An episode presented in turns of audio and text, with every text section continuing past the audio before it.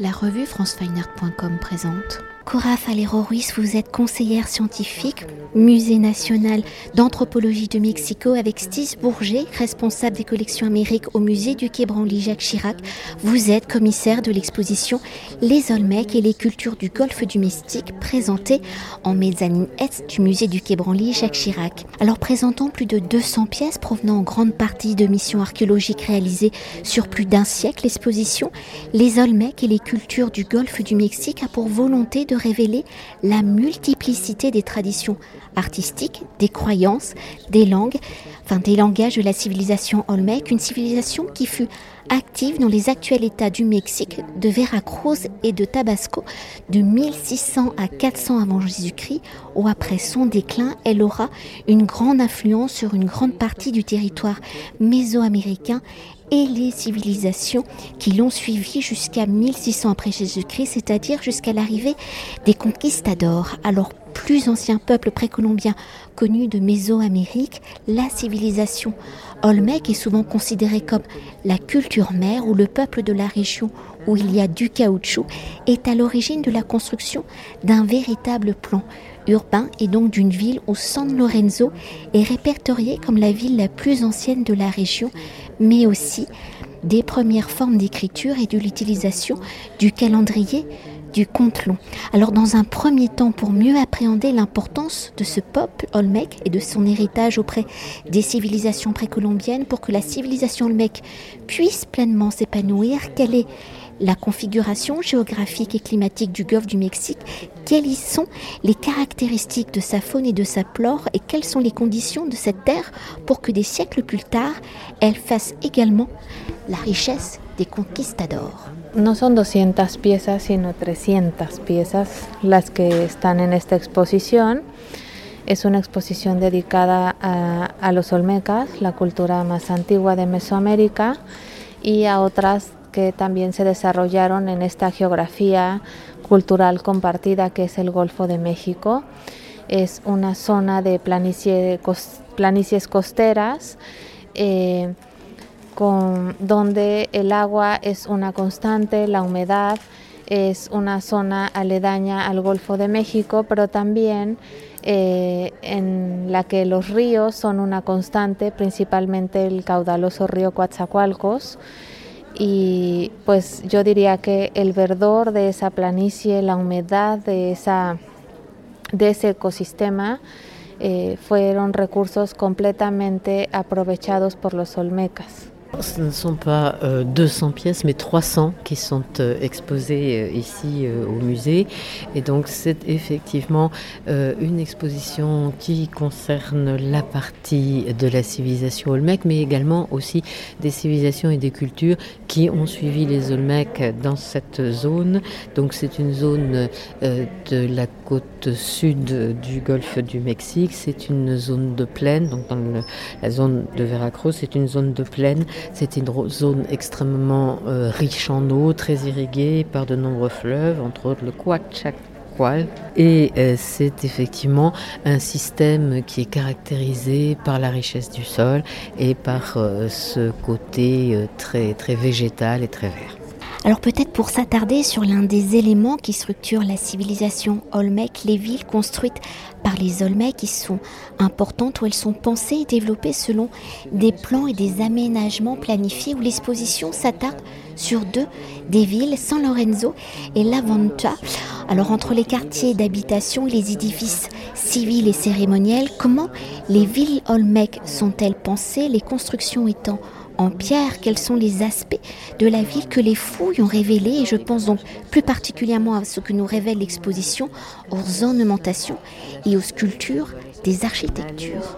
Eh, efectivamente, eh, son tres las ciudades olmecas más importantes en orden eh, cuyo esplendor eh, ocurrió esplendor y abandono en este orden. Primero la ciudad de San Lorenzo, en, ubicada en el, la parte sur de Veracruz, después la ciudad de La Venta, localizada en la parte norte, y después Tres Zapotes, también en el sur de Veracruz o en la zona de los Tuxtlas. Donc d'abord effectivement, euh, donc les villes, les trois villes euh, de la culture olmec, et qui ont connu toutes les trois une époque de développement, de splendeur, et ensuite une époque de déclin et d'abandon.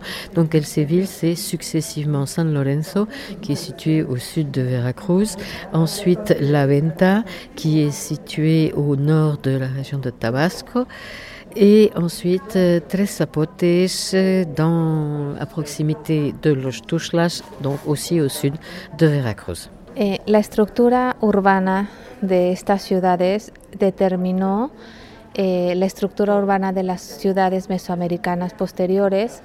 Es una estructura rectangular eh, con construcciones centrales. Eh, normalmente había una calzada principal al centro o las construcciones estaban alineadas de una manera intencional.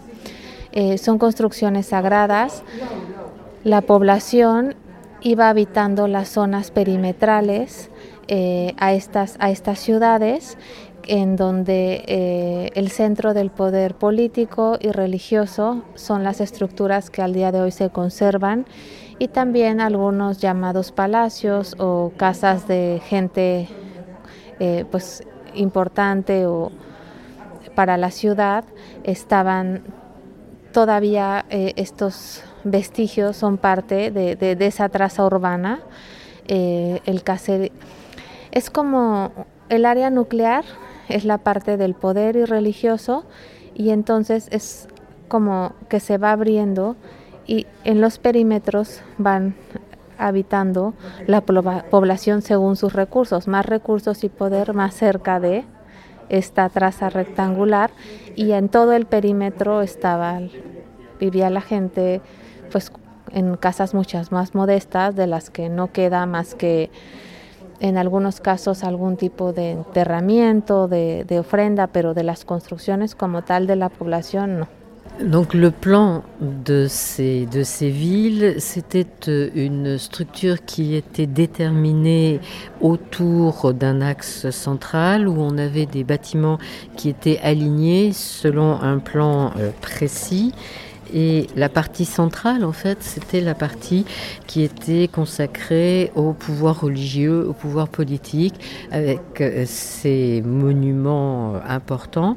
Ensuite, on trouve également aussi des palais qui euh, étaient les lieux de résidence des personnes les plus, importantes. Et c'est effectivement ces vestiges-là que l'on va retrouver, ces lieux de culte, ces lieux politiques, ces lieux où pouvez vivre les, les dirigeants.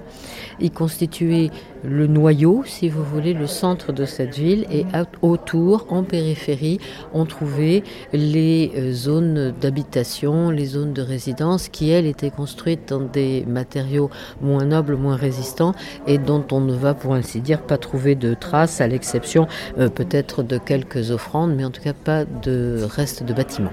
Et est-ce qu'on peut s'attarder sur euh, les ensembles de sculptures qui sont présentés dans l'exposition, quel est leur rôle au sein de la société Olmec Las cabezas colosales están asociadas a gobernantes eh, y son figuras que no solo ostentan el poder, sino un significado simbólico, un significado eh, muchísimo más allá del poder, eh, como más profundo. Las características estéticas de estas cabezas siempre son figuras masculinas, algo que se va transformando en otras zonas del Golfo después, como lo vemos en la exposición y como se ha puesto, porque el, justo por eso el inicio de la exposición es con una cabeza colosal que tiene que ver con la antigüedad y con la práctica de plasmar a los gobernantes o a las figuras masculinas. Y esto eh, cambia un poco hacia hacia otra región del Golfo, como está aquí en la exposición que finaliza con una escultura femenina de otra región del Golfo, pero es se trata de una escultura huasteca. Eh, son muchos los significados que, con los que se han tratado de interpretar eh, estas cabezas, pero lo que sí es una constante en la escultura olmeca es que siempre son figuras femeninas y con rasgos felinos. Figuras masculinas, perdón, con rasgos felinos. Alors ces têtes colossales que l'on peut voir effectivement dans cette exposition, elles sont associées à la notion de gouvernant. Euh, c'était une manière effectivement de montrer le pouvoir de ces gouvernants, mais il y a toujours aussi une signification symbolique. Euh, par exemple, ces têtes colossales, ce sont des représentations masculines, alors qu'ensuite, dans d'autres zones de la culture olmec et également ensuite dans euh, la culture ouest qui, va venir ensuite, on va trouver des représentations féminines. Et d'ailleurs, à la fin de cette exposition. La dernière pièce qui est exposée, c'est une, c'est une sculpture féminine euh, donc de l'époque Huastec. Alors il y a beaucoup d'interprétations effectivement qui ont été faites euh, par rapport à la symbolique et la signification de, de ces têtes, mais ce que l'on retrouve systématiquement, ce sont des traits masculins qui sont mélangés à également des traits animaliers à la figure du jaguar. Et peut-être pour aborder un autre aspect culturel, la civilisation Olmec vers la fin de la période Olmec va mettre en place les premières formes d'écriture. Mais si avant cela, il n'y a pas encore d'écriture, il existe des signes, des sculptures que toutes les langues peuvent déchiffrer. Alors dans le lien social, qu'il soit politique ou commercial, comment les Olmecs communiquent-ils? Quels sont les systèmes qu'ils développent? Et comment ces systèmes vont-ils être les prémices de l'écriture? Mucho tiempo, como lo dije en el recorrido, se consideró que no había registro eh, de un sistema de escritura desarrollado por los olmecas, pero sus formas de comunicación siempre eh, han sido reconocidas a partir de la escultura. Eh, son, fueron grandes maestros de la escultura, conocían muy bien el medio físico de la zona, de la zona de los Tuxtlas, de las zonas aledañas al río Coatzacoalcos, ellos aprovecharon las vías fluviales para desde los Tuxtlas, que es la elevación montañosa, la única elevación montañosa de la región, trasladaran estas piezas, estas piedras eh, que pesan toneladas. En distintos, en las tres ciudades eh, olmecas, es clara la forma de comunicación a partir del trabajo escultórico como lo prueban los cuatro eh, monolitos denominados los azuzules, donde la posición en la que fueron encontrados es muy similar a la posición que tienen otras esculturas encontradas en la venta. Entonces es un lenguaje de símbolos representado a partir de elementos escultóricos en piedra o en jade. Euh, pendant longtemps, on a considéré que euh, les Olmecs n'avaient pas développé un système d'écriture euh, spécifiquement reconnu comme tel. Mais en fait, la communication, elle s'effectuait à partir des sculptures, à partir de, leur, de leurs œuvres.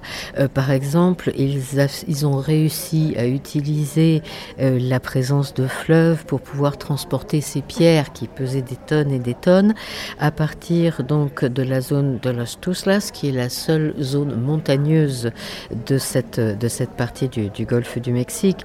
Et on retrouve dans les trois villes, effectivement, cette communication par le, biais de, la statuaire. Par exemple, les quatre monolithes de los Azuzules euh, sont dans une position que l'on retrouve ensuite de manière similaire sur d'autres monolithes que l'on a découverts euh, dans la ville de, de La Venta. Et donc, euh, ce langage, cette communication, elle s'exprimait à partir de ces, de ces sculptures, de ces œuvres et à partir de l'utilisation de de la pierre et du jade. Hay otra, hay um, una ofrenda que está al inicio de la exposición, que es la ofrenda 4 de la venta, que está integrada por 22 objetos, 16 figuras humanas y 6 lápidas.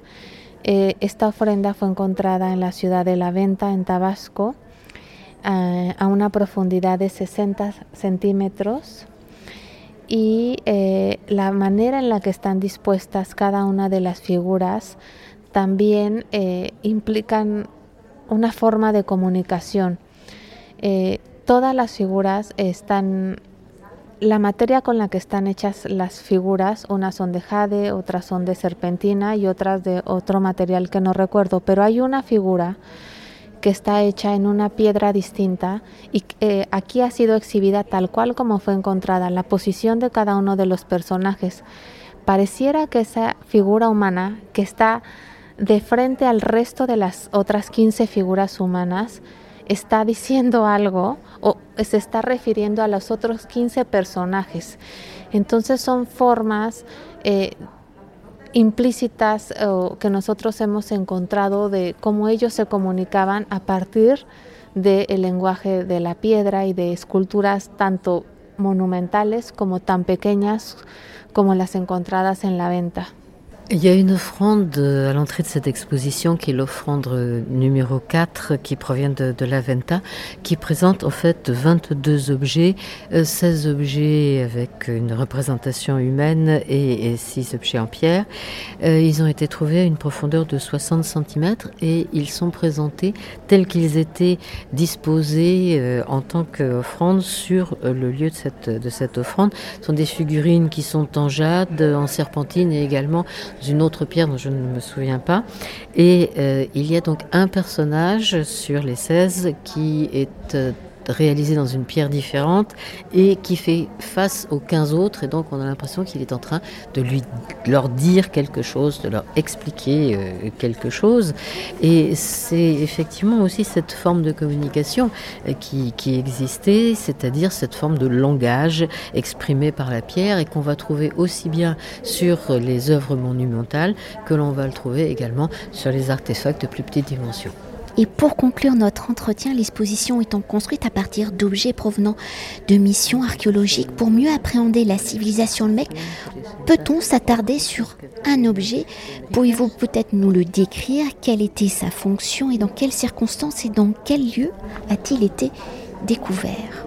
Una característica de los objetos que aquí están exhibidos es que casi todos son objetos cuyo contexto se conoce, es decir, la forma en la que fueron depositados es la forma en la que han sido encontrados.